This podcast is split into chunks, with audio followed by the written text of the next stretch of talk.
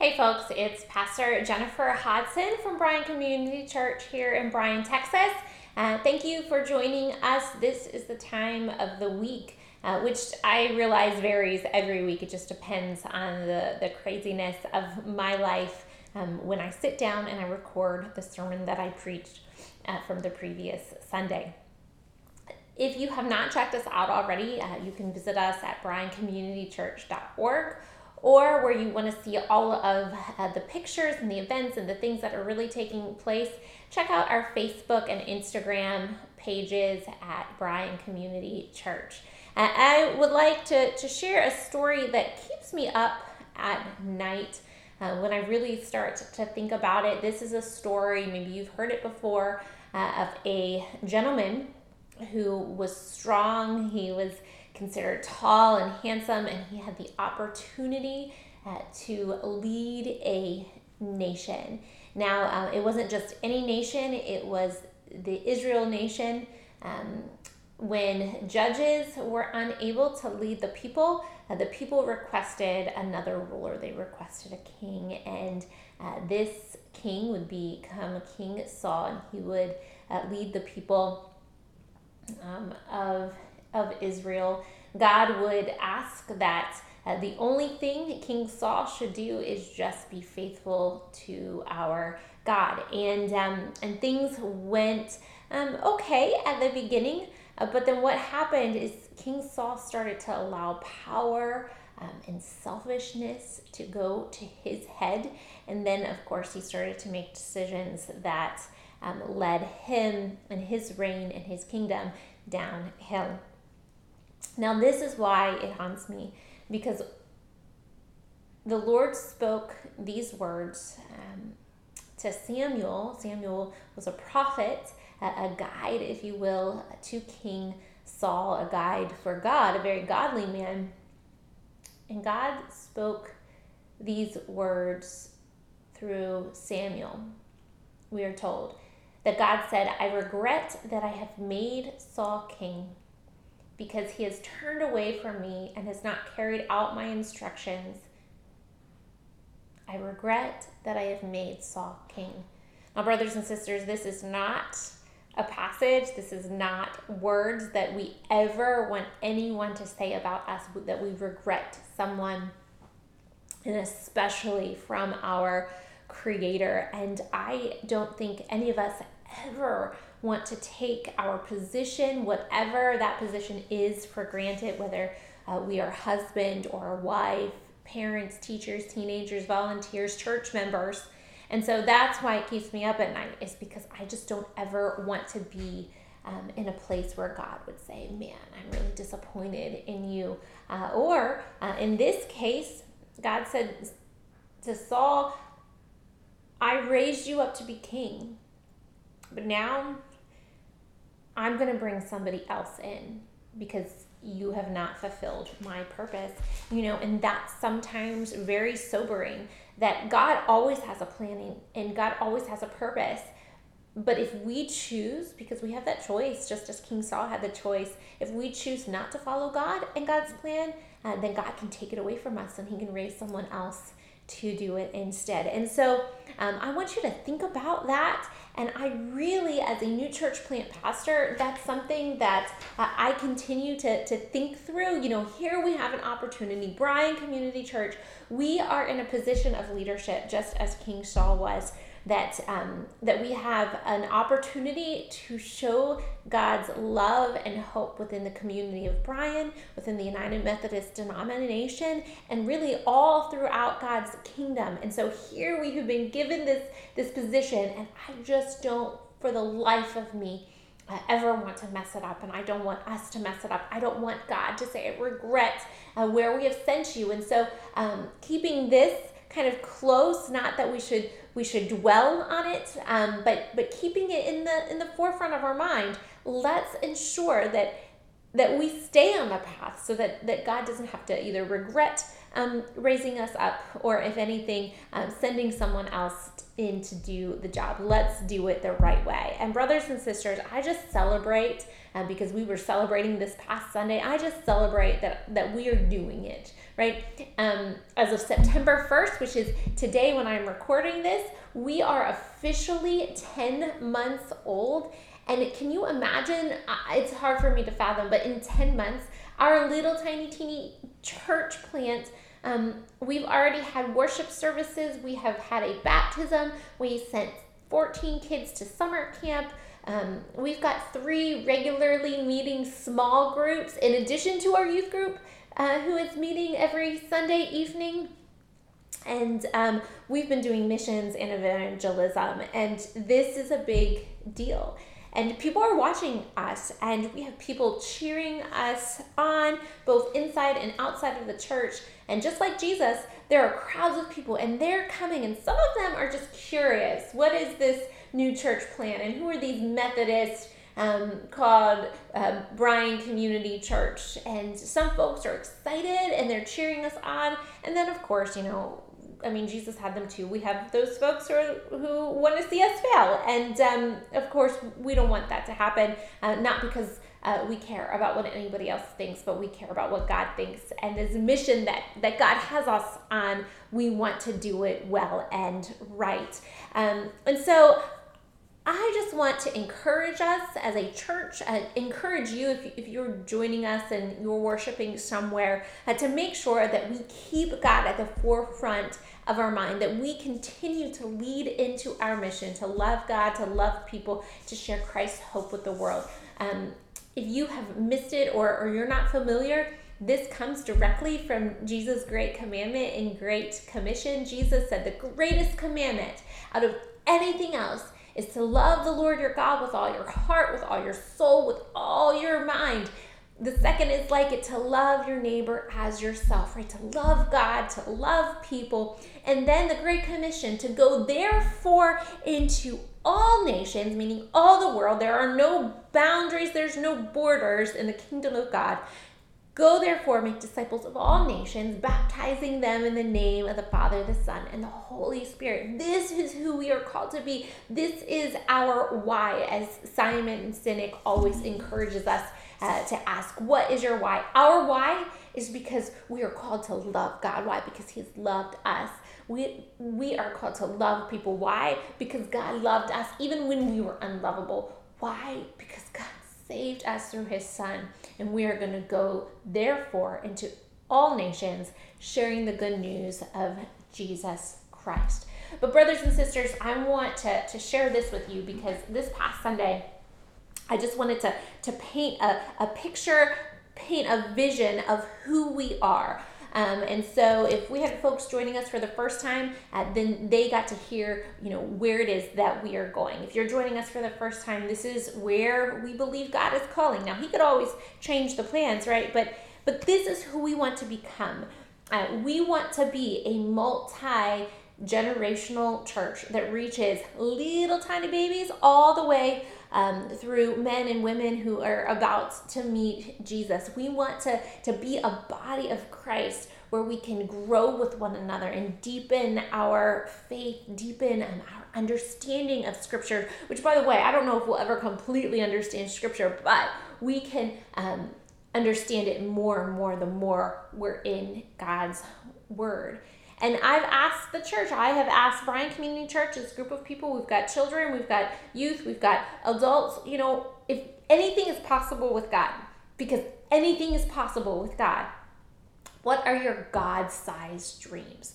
And so, goodness, I have had folks say, you know, we want to have multiple worship services. We love to worship, but we know that people like to worship in, in different ways. Okay, so we want to have multiple worship services and we want to have children's ministries and youth ministries and we want to, to go out and to serve the community. We'd love to, to house a clothes closet. Uh, we would love to allow Chosen, which um, gets gently used medical supplies, into the hands of folks um, who who have need, we would love to house them. Right, one day here in our community, uh, we would like to to have them all under one roof, or at least within the the same area. We'd like to even have a coffee shop or, or set up affordable housing, right? The sky's the limit uh, because God is limitless. And so I love to hear the, the enthusiasm and the faith of our congregation members set this long term goal in three, five, ten years. This is who we want to be. Now, brothers and sisters, right? Um, my professor says, well, how do you eat an elephant? Because that can seem, you know, overwhelming. Uh, and and the response is, of course, just one bite at a time. And so our long-term goals we know what they are right we want to to be just this body that embraces the kingdom of god embraces our call to to love um, as god had loved to to reach out and share the hope of christ as christ gave us the hope um, but in order to reach those long-term goals we have to start uh, a little smaller and so i would like to share with you kind of what we are planning in the next year okay so this is our 12 month goal. If we hit it sooner, um, that's great. Uh, but first, um, you know, we are meeting in the Presbyterian Church. I love them dearly, but I said to the congregation, you know, if, if you've ever hosted a dinner party and you had people over, um, you know, there's a period of time in the evening when you as the host you start to you start to get tired and you look at your watch and right and and you don't want to be rude and you don't want to to tell your guests that it's time to leave um, but you also know that sometimes, you know, like it's time to, to clean up the dishes and take the trash out and, um, you know, tidy up the, the couch cushions and at some point, you know, go to bed. Well, the same thing can be said, I think, um, for for anyone, uh, and and I want to make sure that you know the Presbyterians aren't looking at their watches and thinking, "Gosh, these these Methodists just won't leave." So one of the goals that, that we have set is to find a another location um, over the next year. Now, um, I have been working on a number of, of prospects. And so right now I'm just trying to pray and I'm going to ask the congregation, and I've been kind of asking the congregation what their thoughts on um, some of those other locations are, uh, and and just be in prayer and say, okay, God, just God, show us, you know, what's the next step. So I'm hoping that in the next 12 months we can we can have another um, place, right? Another stepping stone. Gosh, if you know anybody who could just, you know, drop you know, two hundred, three hundred thousand dollars so we can purchase some land. Know, why not? Um, if not, that's okay. Maybe you can pray that uh, at the right time, manna will fall from heaven, or you know, those resources that we need, um, we can we can set aside, fundraise, um, and give towards. Anyways, find a new church location within the next year. Two, we like to expand our children's ministry and our youth ministry. Now, brothers and sisters, we have been blessed because Miss Laura does a fabulous job with the kiddos. Uh, Miss Kelly does a fabulous job with the youth. You know what? I've talked to, to Kelly. She is not going anywhere. Um, I said we can check the youth um, off our list, but we would like to try to find a, a more permanent children's uh, director. Miss Laura, we know she's not going anywhere within the church, but she, but she is going to step down from that role of, of coordinating uh, children's activities. And so um, I want you to be in prayer for us and that we find somebody that we could hire part time um, by May of next year, by May of 2024. And then also, this is the big one. So, drum roll, please. By May of 2024, May 2024, just a few months away, I would like to see uh, 200 people in worship. Hold on. I just said I would like to see.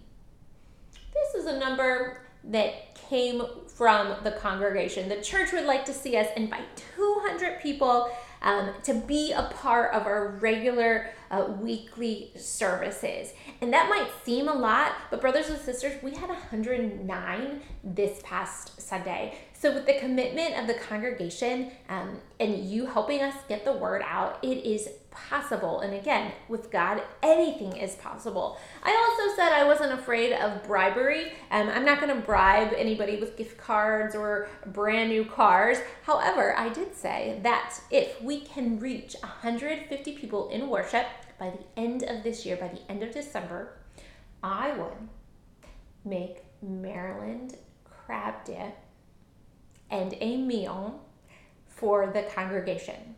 Now, believe it or not, I'm a really good cook. I think honestly that might be the only one of the the only reason only reason one of the reasons my husband uh, married me is because I could cook and I can make a mean crab dip. And I know our congregation already knows this because I might have made it and shared it in the middle of one of my services. So 150 people by the end of December in worship. We can do it.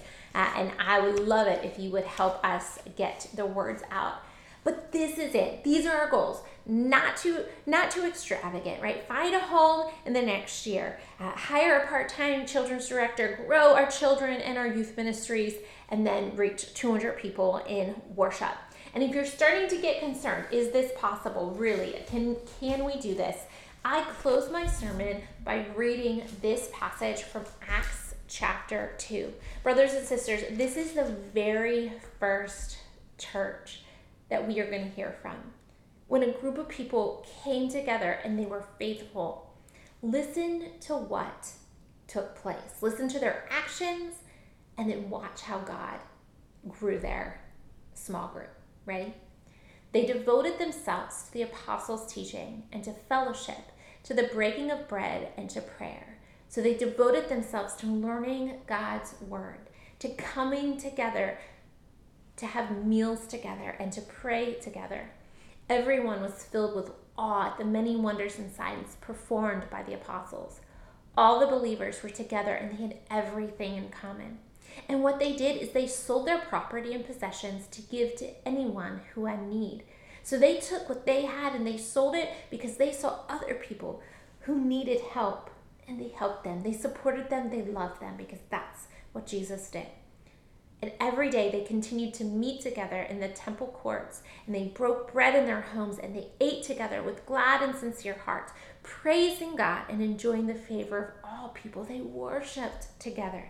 And then here it is because they did these things, because they were faithful and they put their, their words uh, into actions, they took what Jesus taught and they put it into practice.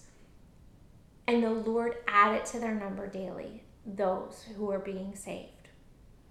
Do you want to know how many people God added? Yep, that's my dog. He's excited too.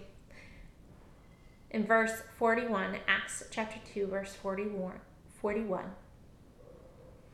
about 3,000 were added to their number that day.